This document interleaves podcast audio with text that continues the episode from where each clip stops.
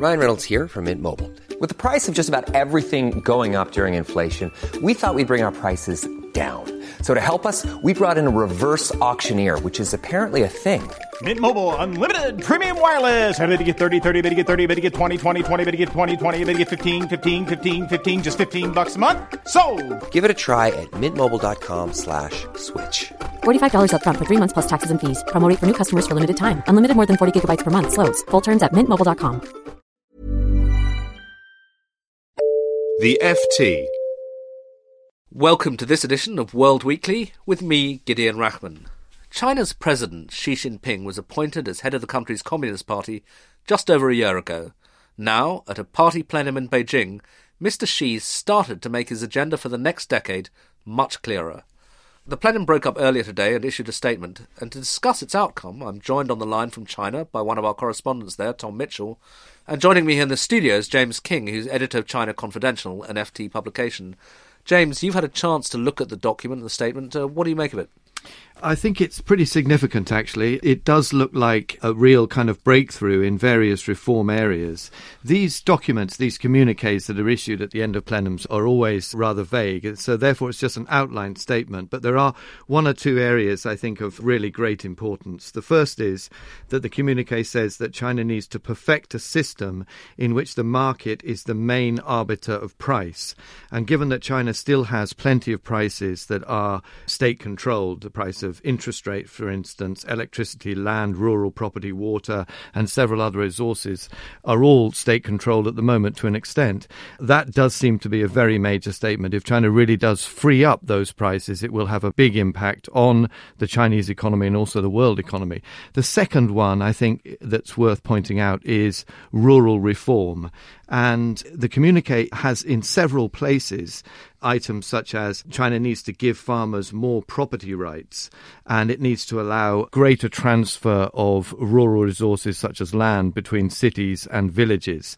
This, we think, and at China Confidential, we've done a month's research on this in rural areas, really puts China at the brink of a new era of rural economic development, which will be defined largely by the monetization of land as an increasingly tradable resource and also the creation of a whole new rural real estate market.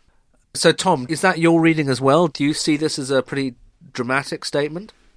I would agree that it's potentially a very important statement. The thing which is very difficult about these to the point of being almost maddening is the language is so opaque that it's almost like they're deliberately trying to hide the key points from you.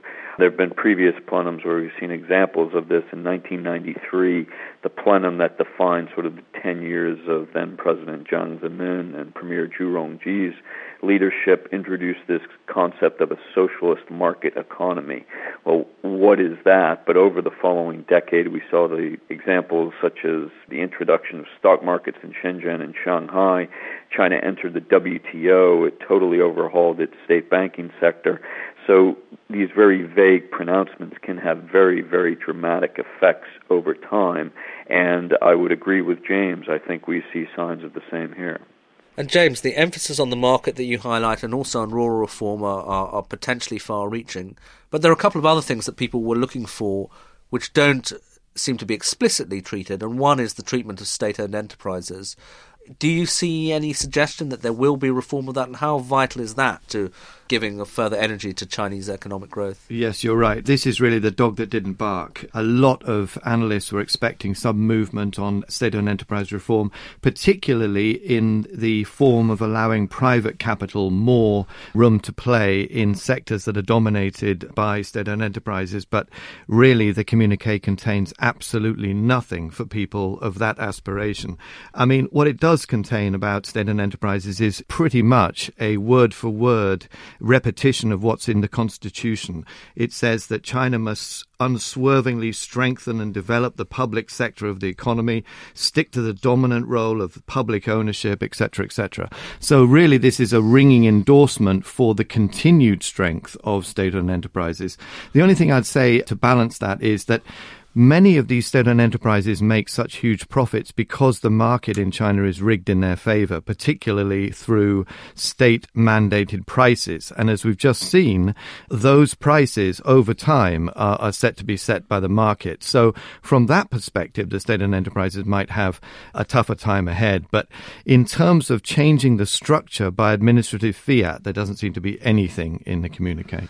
And Tom, again, as you say, that the, the, language is always very careful and hedged, but there do seem to be some things that have potentially far-reaching political implications. In particular, references to greater rule of constitutional law, more independence of courts. Am I reading too much into that?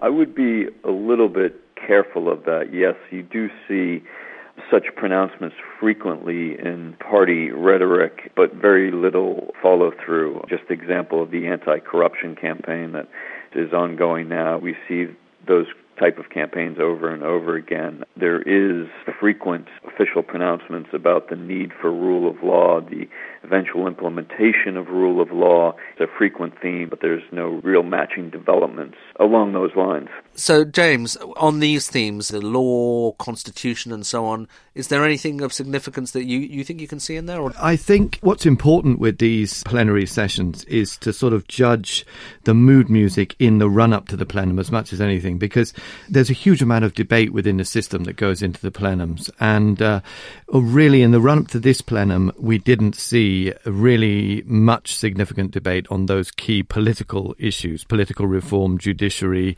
constitution, etc. Therefore, I would say that what is contained in the plenum on those subjects is probably lip service of the sort that we see in virtually every type of Chinese official document these days. Since Xi Jinping has, has taken power, we haven't seen much in the way of political reform. I think most of the energies of this administration has been uh, directed towards the economic sphere. And yet, I guess, maybe it's just the Western in me speaking, but it's very hard to draw a firm dividing line between an economic reform and a political reform. And one of the things that people are looking at, for example, is the whole system of household registration and whether people will be freer to move to the cities, which I guess must have some sort of political implication. Is there anything on that? Absolutely. In that area, there is. I would uh, classify that as a, an economic reform primarily, but you're absolutely right. It has a big political dimension. And although the key word residence permit or hukou in Chinese is actually not mentioned in the communique, there is very clear language which suggests that the whole project of moving what probably will amount to about 130, 150 million sons and daughters of farmers into cities in the coming decade or so is very much on the agenda. In the communique, it says, quote, the majority of farmers should participate equally in the processes of modernization and it says that the urban rural dual structure should be disbanded. In our view, that's clear code for farmers should be allowed to move into cities and benefit from the welfare, from the education, and, and the other benefits that uh, urban dwellers are entitled to.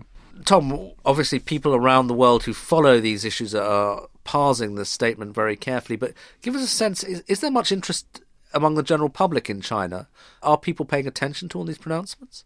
I must say that most of the conversations I've had with people around Beijing this week, the answer is, is absolutely not. The people you interact with, taxi drivers, you name it, no, very little interest. Although, uh, obviously, there's a community of people who follow the news online and comment online, and there's been a lot of very cynical, cynical comments about it.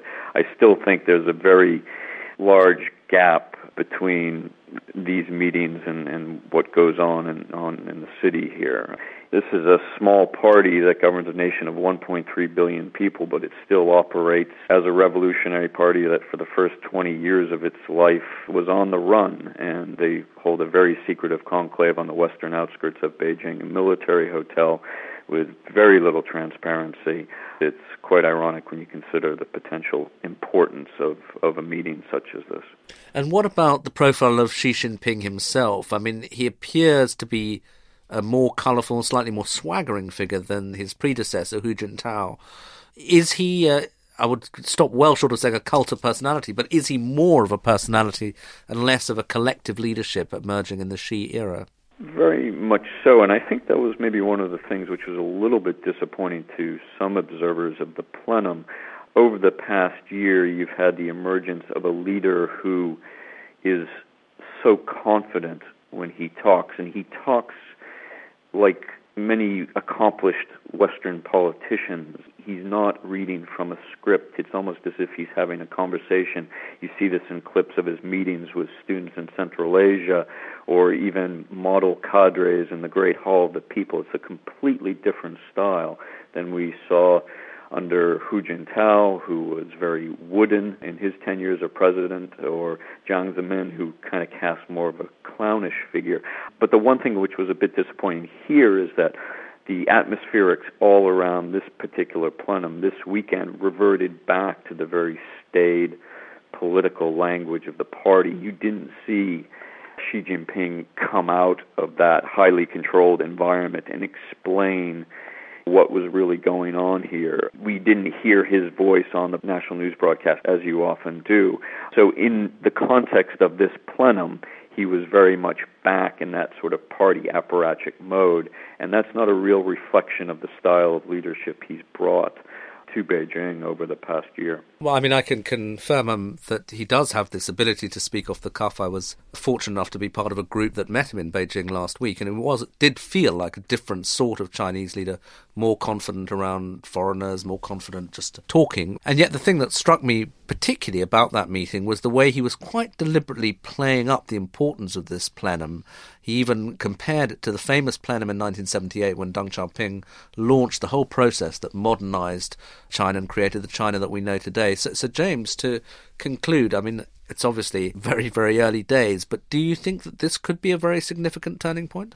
I personally think that this plenum could well be a very significant turning point, and uh, I think that the communique has enough in it, although, of course, it's vague, but it has enough in it to suggest that this government really does intend to produce very significant reforms to China's system.